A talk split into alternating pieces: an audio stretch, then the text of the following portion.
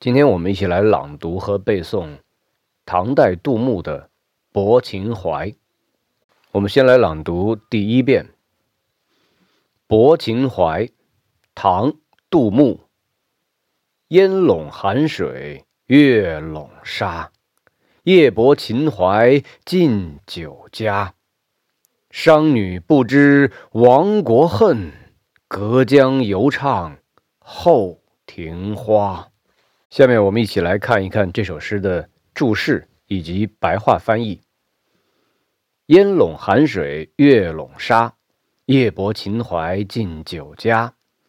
秦淮即秦淮河，发源于江苏句容大毛山与丽水东庐山两山间，经南京流入长江。烟烟雾，泊停泊。商女不知亡国恨，隔江犹唱后庭花。商女以卖唱为生的歌女，后庭花歌曲玉树后庭花的简称，后世把此曲作为亡国之音的代表。好，下面我们来看这首诗的白话译文：浩渺寒江之上，弥漫着迷蒙的烟雾。皓月的清辉洒在白色的沙主之上。入夜，我将小舟泊在秦淮河畔，临近酒家。金陵的歌女似乎不知何为亡国之恨，何为蜀离之悲，竟依然在对岸吟唱着淫靡之曲《玉树后庭花》。下面我们来朗读第二遍《泊秦淮》。杜牧：烟笼寒水，月笼沙，夜泊秦淮近酒家。商女不知亡国恨，隔江犹唱后庭花。下面我们对这首诗做简要的赏析。建康是六朝都城。秦淮河穿过城中，流入长江，两岸酒家林立，是当时豪门贵族、官僚士大夫享乐游宴的场所。唐王朝的都城虽不在健康，然而秦淮河两岸的景象却一如既往。有人说，作诗发句好尤难得。这首诗中的第一句就是不同凡响的。那两个“陇”字就很引人注目，“烟”“水”“月”“沙”四个字被两个“陇”字和谐地融合在一起，绘成了一幅极其淡雅的水边夜色。它是那么柔和幽静，而又隐含着微微浮动流走的意态，笔墨是那样的清淡，可那迷蒙冷寂的气氛又是那么浓。首句中的月水和第二句中的夜泊秦淮是相关联的，所以读完第一句再读夜泊秦淮近酒家就显得很自然。但如果就诗人的活动来讲，该是先有夜泊秦淮，方能见到烟笼寒水、月笼沙的场景。不过要真的调过来一读。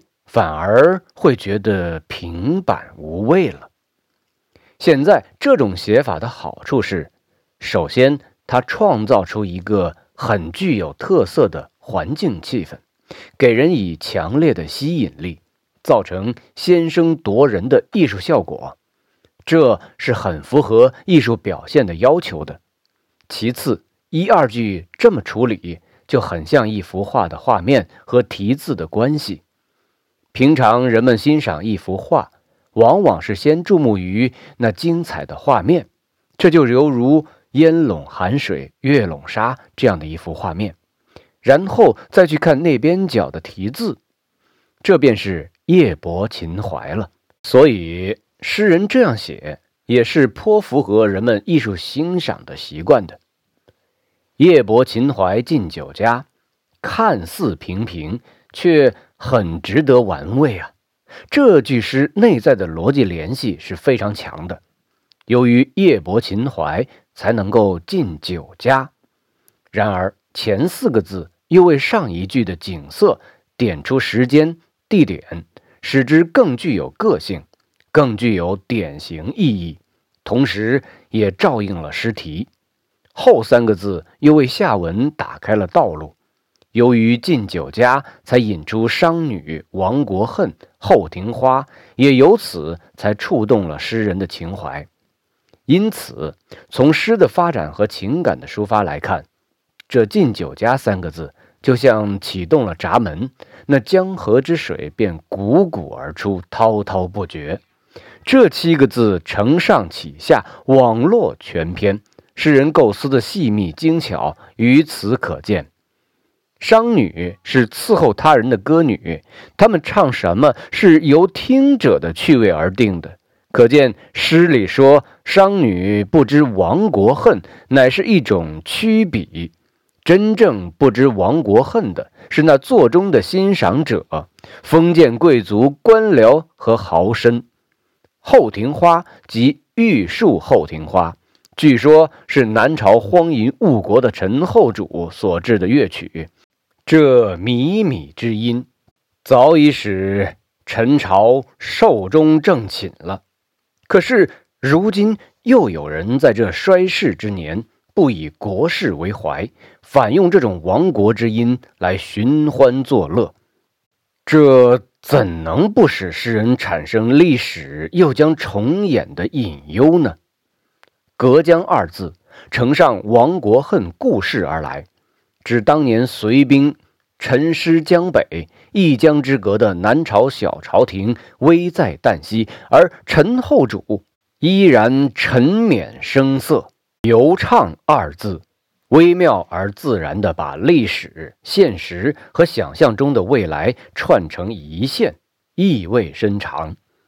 商女不知亡国恨，隔江犹唱后庭花。于婉曲清丽的风调之中，表现出辛辣的讽刺、深沉的悲痛、无限的感慨，堪称绝唱。这两句表达了较为清醒的封建知识分子对国事怀抱隐忧的心境，又反映了官僚贵族正以声色歌舞、纸醉金迷的生活来填补他们腐朽而空虚的灵魂。而这正是衰败的晚唐现实生活中两个不同侧面的写照。最后，我们再将这首诗朗读第三遍。《泊秦淮》，杜牧。烟笼寒水月笼沙，夜泊秦淮近酒家。商女不知亡国恨，隔江犹唱后。庭花，明天我们一起来朗读和背诵的篇目是李商隐的《夜雨寄北》。